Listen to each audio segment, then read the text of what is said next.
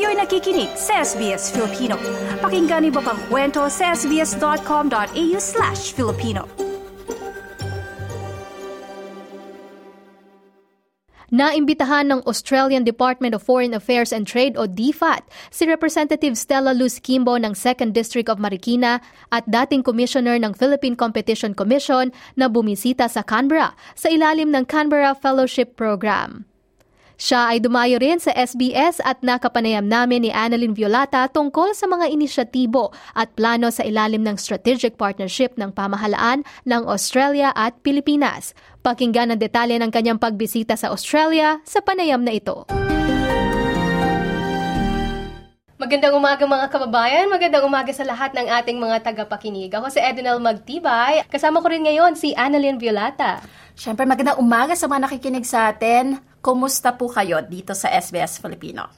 At makakapanayam po natin ngayong umaga isang uh, espesyal na bisita, si Congresswoman Estela Kimbo. Siya po ay District Representative ng Marikina City. Magandang umaga, Miss Estela. Magandang umaga, Edinel at Annalyn at sa lahat po ng nakikinig sa SBS Filipino. At syempre, pwede bang special greetings sa aking mga taga kalungsod isang marikit na umaga sa mga taga Marikina. Wow, marikit na umaga. Pwede natin gamitin yun ano? sa morning natin pag mag Pauso, eh, diba? tayo. Marikit na umaga. Parang uh, isang uh, bagong way to say uh, good morning sa ating mga kababayan. Pero marami siguro sa inyo nagtataka, bakit biglang nandito si Congresswoman Kimbo? Ayan, so I think this time, uh, Miss Estela, pwede ba naming malaman ano po ang inyong uh, naging pakay dito sa Australia? Yun. Ako naman ay uh, naging maswerte at um, na nominate or nasama sa Canberra Fellowship Program ng Australian Embassy.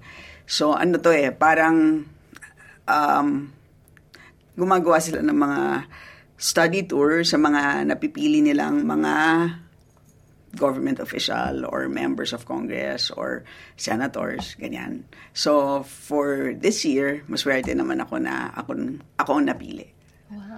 And maswerte din kami at uh, kasama namin kayo ngayong umaga. And we heard na medyo uh, busy itong mga nagdaang uh, araw ninyo. Medyo maiksi yung panahon ng pag stay nyo po dito sa Australia. Pero ang dami ng mga napuntahan, ang dami nyo nang na, naikot. Yes. So, believe it or not, in a matter of four days ang na-cover namin, napakarami.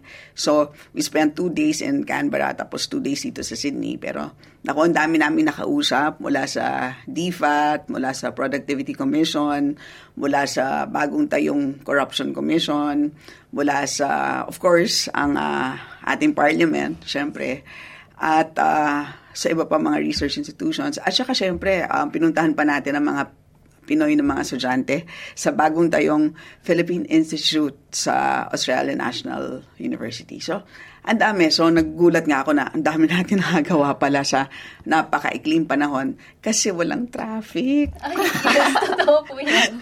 Isa yan sa mga parang magandang experience dito kasi lahat uh, very efficient. Uh, yung Daming nagagawa pala pag walang traffic. Pag mabilis. Dahil karaniwan po, dalawa, tatlong oras nauubos natin sa traffic. Ano? Pero in saying that, ano po yung mga nakita ninyo doon sa mga napuntahan ninyo na opportunities para sa more uh, relationship o collaboration between Australia and Philippines? Oh, yun. Actually, isa yun sa mga pinag-uusapan namin at saka pinag-iisipan. Kasi as um, you know, um, pumirma ang uh, ating Pangulo at ang Prime Minister ng Australia ng isang strategic partnership. No? So, bonggang-bongga. No? So, parang ibig sabihin nun, kumbaga nag-level up na ang relationship ng Australia at Philippines. Diba? Kumbaga sa dalawang tao, hindi lang MU, mag-on na, di ba? Parang nag-level up.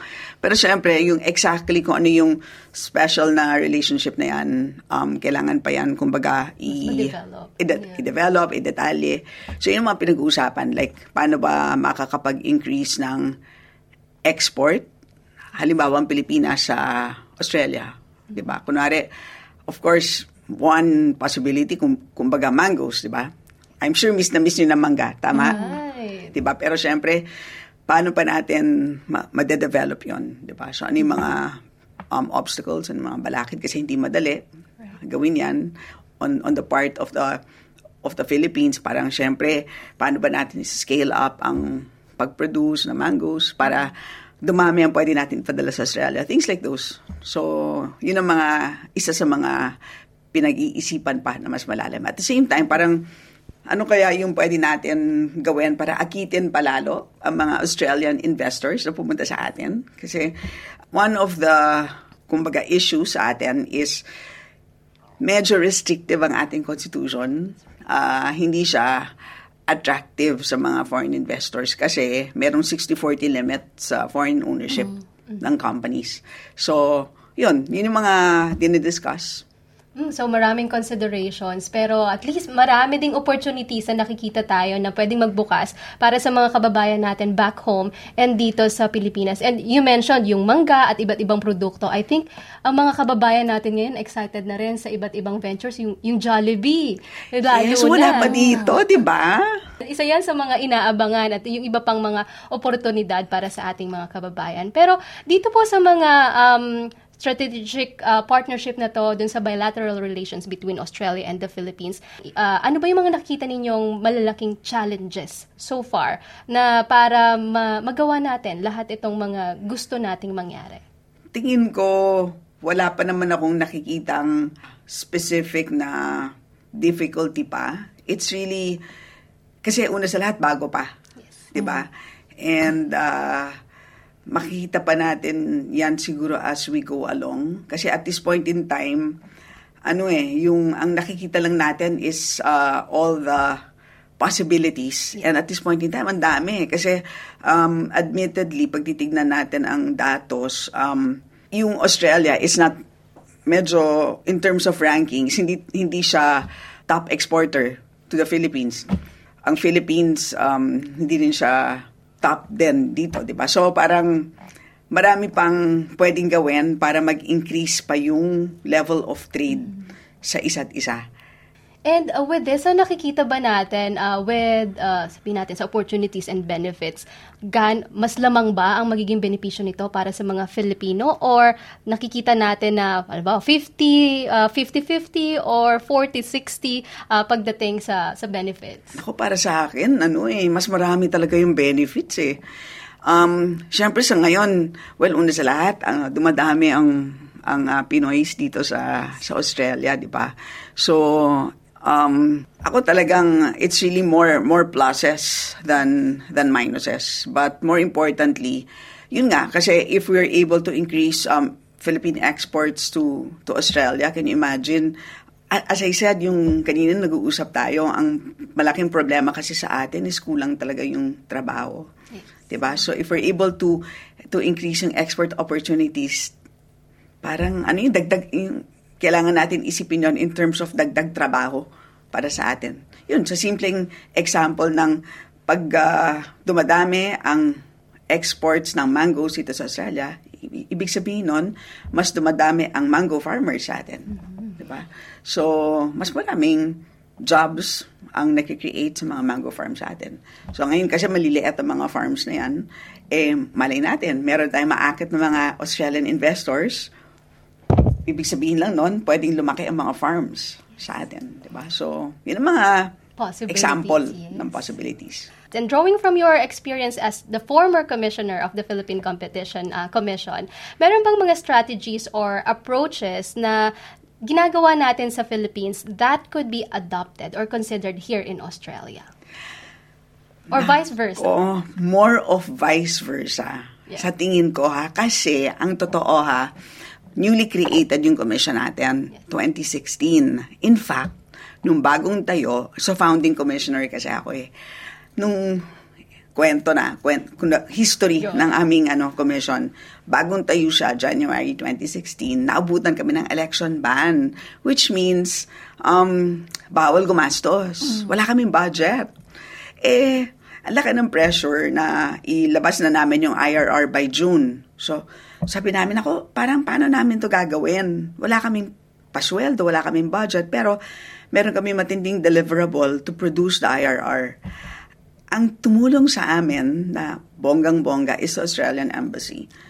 So, um, nag-hire sila ng mga consultants, na silang, na, na mga Pinoy of course na tumulong sa amin. At the same time, um, pati um, yung mga taga ACCC, pinadala sa amin para tumulong. And ang first study trip namin ng commissioners ay dito, dinala kami dito para talagang nakita namin for ourselves kung paano talaga magpatakbo ng isang competition commission. So, ang dami talaga namin natutunan. Um, na-meet namin ang uh, founding, ang first chair ng ACCC, si Alan Fells. Um, at the time, si Rod Sims, yung, um, yung chair ng ACCC. Sobrang dami naming learnings. And up to today, um, close pa rin ties ng dalawang commission. And alam mo, ang daming scholarships na, na nakuha ng mga PCC staff. Nakabalik na nga sila. And um, proud ako na ano, yung mga nakabalik na, parang na-promote na sila, mga head na sila ng mga units. So talagang nakapag-benefit talaga sila um, sa mga scholarships na nakuha nila from the government, Australian government. So, So at this point in time, kumbaga, um, big sister ang ACCC sa PCC. Pero siguro over time, um, dahil nga kakaiba ang mga competition problems sa Pilipinas, tingin ko marami rin, um, dahil may unique problems tayo, may learnings din na makukuha ang ACCC mula sa PCC. Mm-hmm.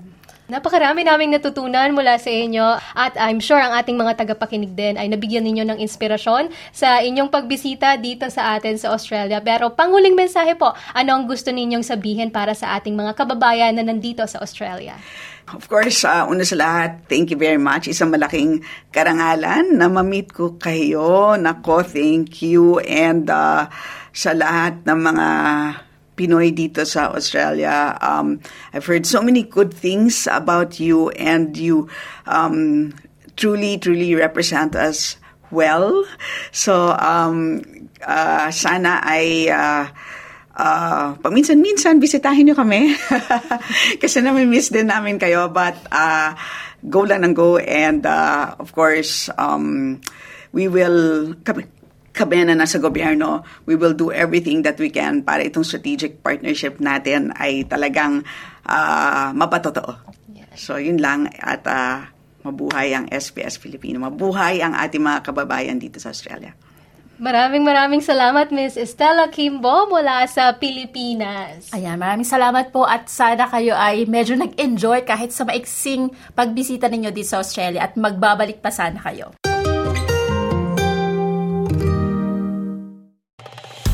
Nice yung bang makinig na iba pang kwento na tulad ito? Makinig sa Apple Podcast, Google Podcast, Spotify o sa iba pang podcast apps.